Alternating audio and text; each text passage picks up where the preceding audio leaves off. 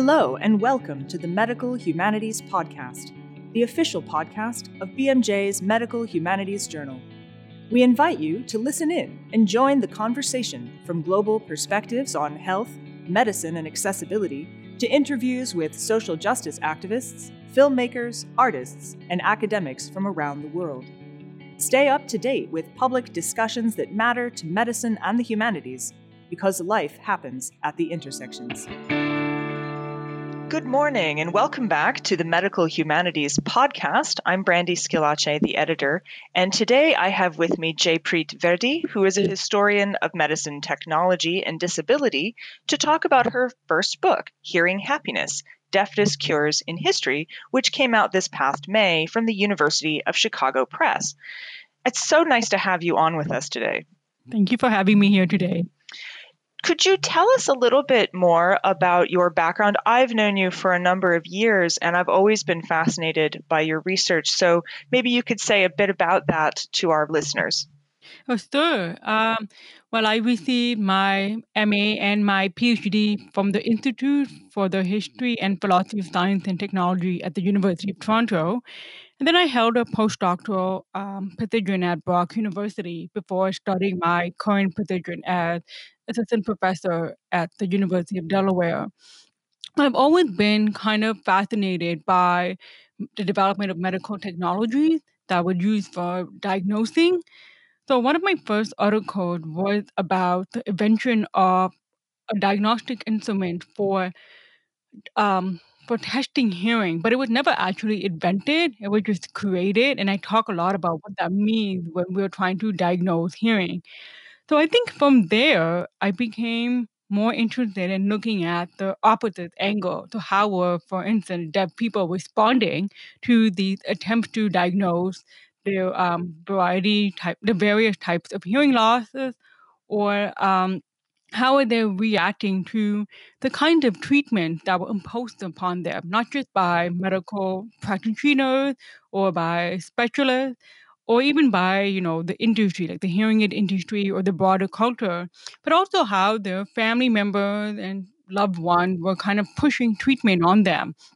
And that was kind of the heart of hearing happiness trying to look at both the top down history of medical development and understanding where quackery fits in the history of medicine, but also looking at the ways in which people responded to these kinds of cures, how they chose upon various options that were advertised or offered to them by specialists, how they make the decision to write for a patent medicine cure or how they chose among different kinds of hearing aids. So it was really important for me to, I think, uncover this kind of history because we don't really see this history existing right now, um, at least not in a very um, nuanced depth way in existing scholarship. I agree. And I think it's very interesting too, because one of the things we talk about some at Medical Humanities and have spoken about is the sense that we hear about communities instead of from them. And that's mm-hmm. very, very frequent. And that's also true in the context of global health as well, where you're always hearing about a culture, you're not hearing from them. And I think it's interesting that this is true right here in in the United States and in the United Kingdom and other places about everything from um, various disabilities. You hear about the doctors. You don't always hear back from patients about how do they feel about these technologies.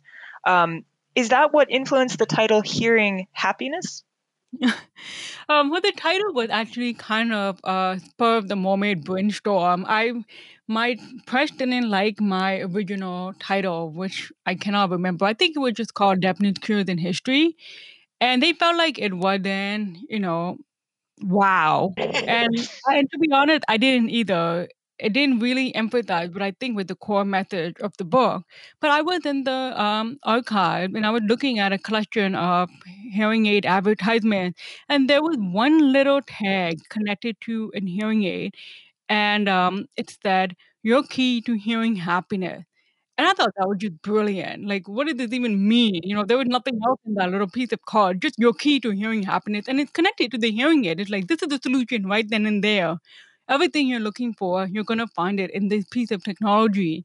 So I think right then and there, I just, it just clicked. And I felt like the title had many different layers about what happiness means, what hearing means, and can be interpreted in different ways.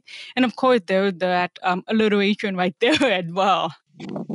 Right. No, it's lovely. I, I think too the concept that any technology is the key to happiness. You know, it's that silver bullet idea that this will this will solve problems, which of course imagines that there is a problem first. Yeah. So, um, so that's an interesting uh, avenue in your book as well about how people feel about this concept. Um, uh, how did you put it? Uh, having cures forced upon them. Um, well, one of the things that I talked about eh, when was specifically in relation to technology is that there is this presumption when a technology is introduced and promoted as a cure or even as a hope for the deaf, as was very common in the 20th century, there is that assumption that it's going to fix all the problem buying a hearing aid will help you get a job, will help you find a partner and get married, you know, and help you feel more um, equal in society. It would alleviate the stigma that leveled against you. But what I learned through my research is that, as with any new technology that's introduced for the first time, there are a lot of complications with it. And we don't really see these complications when we just look at the promotional advertising or other material from the actual company. But when we look at it from the user's point of view, you know, they will complain about a hearing aid that becomes staticky, that doesn't always provide clear, um, a clarity of sound, or that they had to struggle and adjust in order to fit their body to these hearing aids. So basically, they had to learn how to use that in order to have it work for them. Now, what I found fascinating was that in the earlier 20th century, this was something that hearing aid companies were, were very well aware of. They knew there were major technological problems with their devices, and they're constantly improving on the engineering and design um, features of them. But they also offered these electric therapy products on the side as well. So if you purchase a hearing aid from this company and then you realize it didn't work for you, then the hearing aid company would offer an alternative, this kind of quackery vibration um, gizmo, I guess, where you try to fix your hearing yourself. And I thought that was so fascinating. Like, why are hearing aid company doing this? Aren't they hearing aid the solution? But it's like, no, they know it's not there yet. Like, it's a prosthetic. It's not right there at the cure. Mm. And what they really want to do is offer the cure. And they did that until the um, the Food and Drug Administration changed the law about electrotherapy products. That's fascinating. And I think so interesting about why were they not contacting people in the community to say what would help you? You know it always seems to be a very top down what we think the solution will be. Well uh, um well first thing of course is to include the opinion the expertise and the the uh, background of the disabled in making these technologies and mind you hearing aid company did recruit some deaf people in like to consult with their devices when they were making them. And there were also people who were working for hearing aid companies who were uh, deaf or hard of hearing themselves. So there was a level of expertise. But one thing about deafness is that it's essentially a spectrum. If you're only making a technology that's going to fit for you know people who might be classified as partially deaf or moderately deaf, but you don't really touch the more severe types of hearing loss because there's the assumption that people in that group are deaf with a capital D and only need sign language, then essentially you're limiting the range of the benefits of these technologies as you want to promote them. So, including the expertise, the experiences of the people, I think, will really improve the technology. I mean, we talk about this a lot, even now. You know, when, for example, Twitter decided to lay out their voice tweets, and it was revealed that they didn't really consult people in the dis- disability community in making this. I mean, we could have all told you right off the bat, this is not really accessible.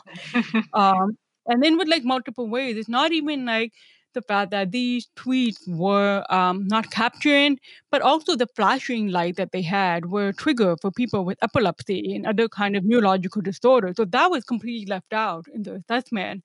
So having uh, disabled people working with engineering and technology right from the beginning. In other words, designing with disability in mind right from the get go, not as an afterthought, would also really solve a lot of these problems with technological accessibility or inaccessibility. Mm-hmm. I like that idea of bringing it into the design itself, the mm-hmm. design phase. I had a chat with Chris Higgins earlier uh, this month mm-hmm. and another with um, Alice Wong. And we talked, and a couple other folks too, um, including Cheryl Green. These were people that have said this all along that the problem is mm-hmm. so much of the time the technology is developed and then tested on mm-hmm. the disabled community rather than having the disabled community be part of how you design.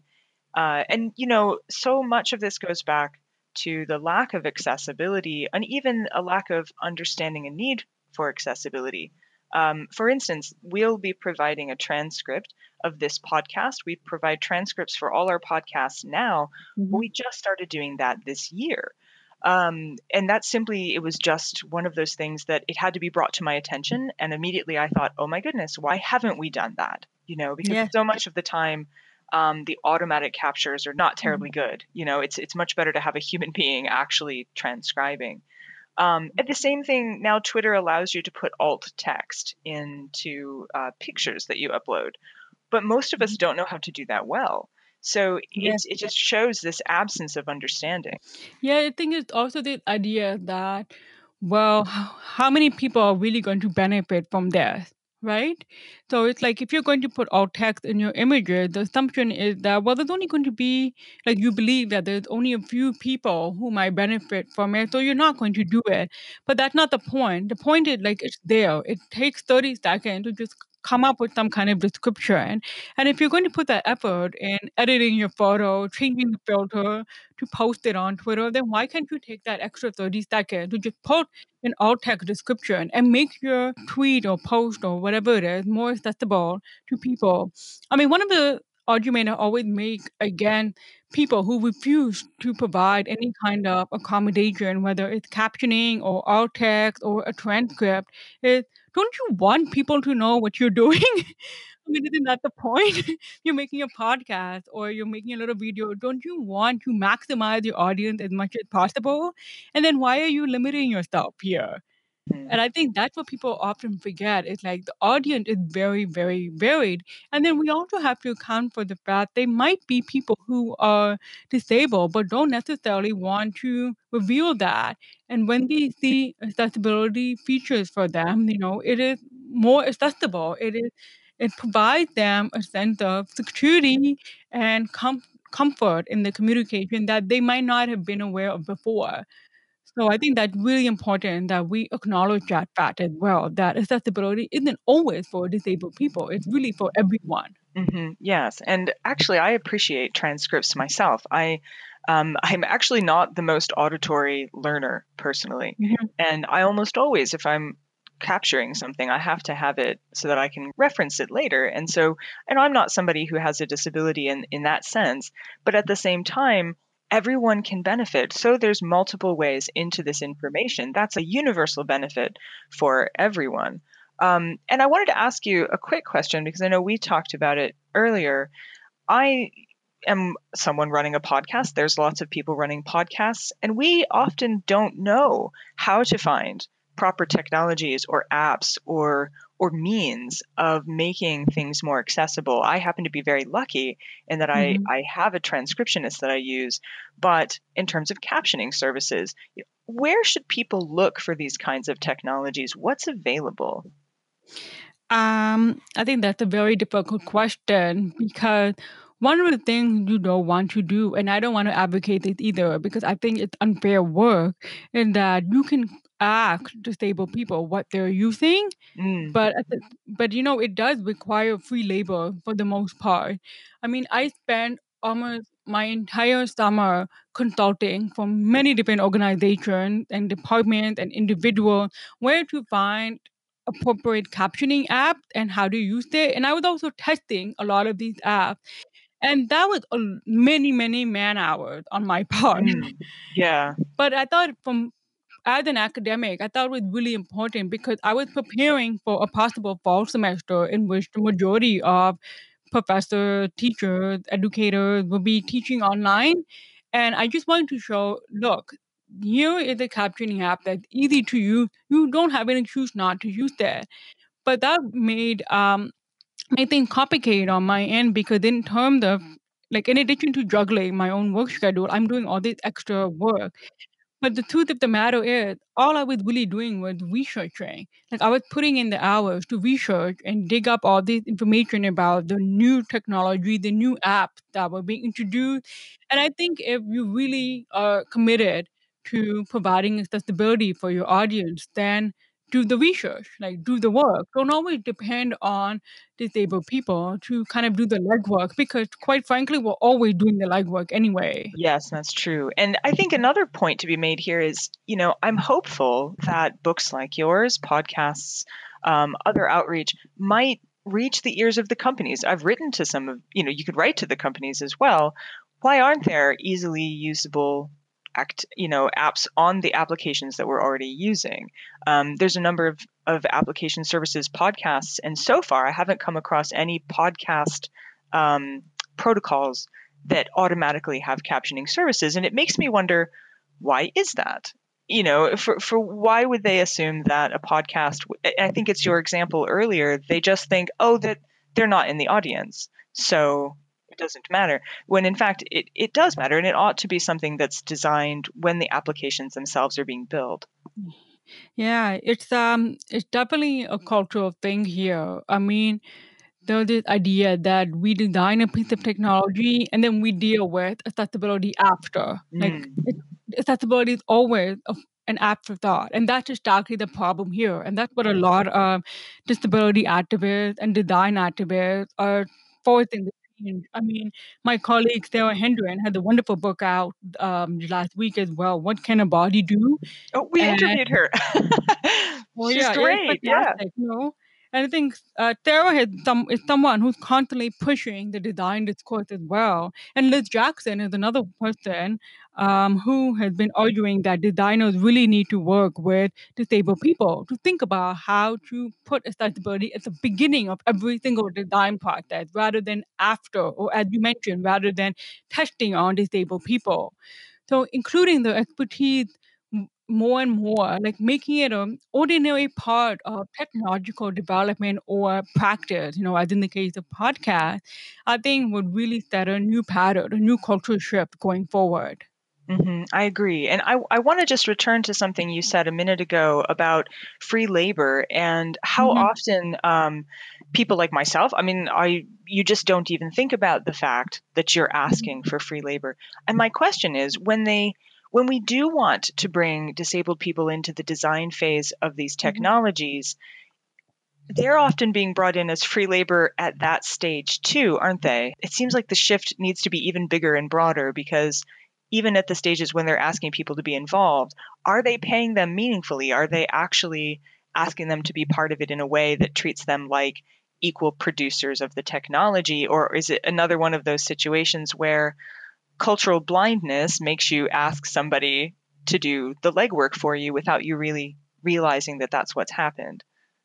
Well, if you have you're a big company, then I think the obligation for you to have a dedicated um, a dedicated team devoted to accessibility, and that team needs to be made up of disabled people. I mean, I mentioned a few minutes ago about Twitter's voice tweets. While it was also a revealed that Twitter did have an accessibility team, but they're mostly volunteers. But why are they mm-hmm. volunteers in the first place? Why aren't they, you know, this is a huge company. You should be paying for an accessibility team to be devoted to this work. But again, it's a, like you said, it's kind of like um, problem here in that we don't recognize disabled people expertise as being necessary or even crucial to the use and production of technology. And until that changed, I think we're constantly going to see this kind of tension and pushbacks. Yes, well, and I think um, errors of social justice as well, where you're taking advantage of people. Um, we see this in academics all the time, where you see people who are uh, high up and tenured and secure, taking advantage of the labor of graduate students or adjuncts and things like that. Um, but it happens all across all across the board where you accidentally frequently take advantage of people's labor and and you know it, oh it'll be a good experience for you you know or don't you want to do this for the betterment of mankind um, and and that's simply eh, what yes we often do want to better mankind but that is not an appropriate way to address that you would not ask for an engineer's expertise by asking them could you provide this free labor for me please Yes, exactly. I mean, again, one of the reasons why I spend my summer testing out captioning apps is that, you know, I, I have the expertise in this, but I also had a kind of stable job and I didn't really have to worry about any kind of financial issues where I know other people might not have that. So yes, it was free free labor on my part, but I, it was not something that I was going to be committed to doing forever because that, that that's not fair for me either.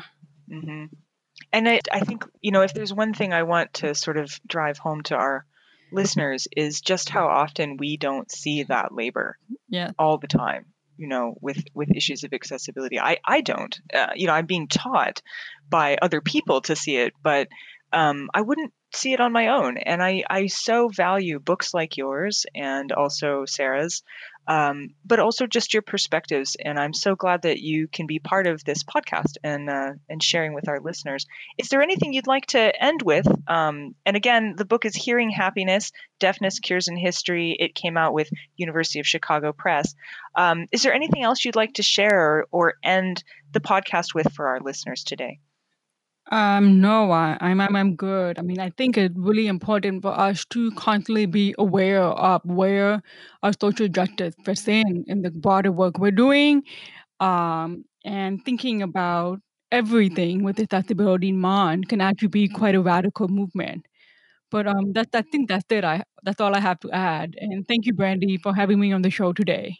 Oh, it's so wonderful to have you. And again, I hope all of you will check out her book and you can uh, check out the blog, which will have a link both to this podcast and to this transcript available. And once more, thank you all for being part of the conversation. Thank you for listening to the Medical Humanities Podcast. Since 2020, transcripts are available for all shows on our blog. Stay in touch by reading the journal and blog online. Just follow the links in the episode description. We are also on Twitter as medhums underscore BMJ.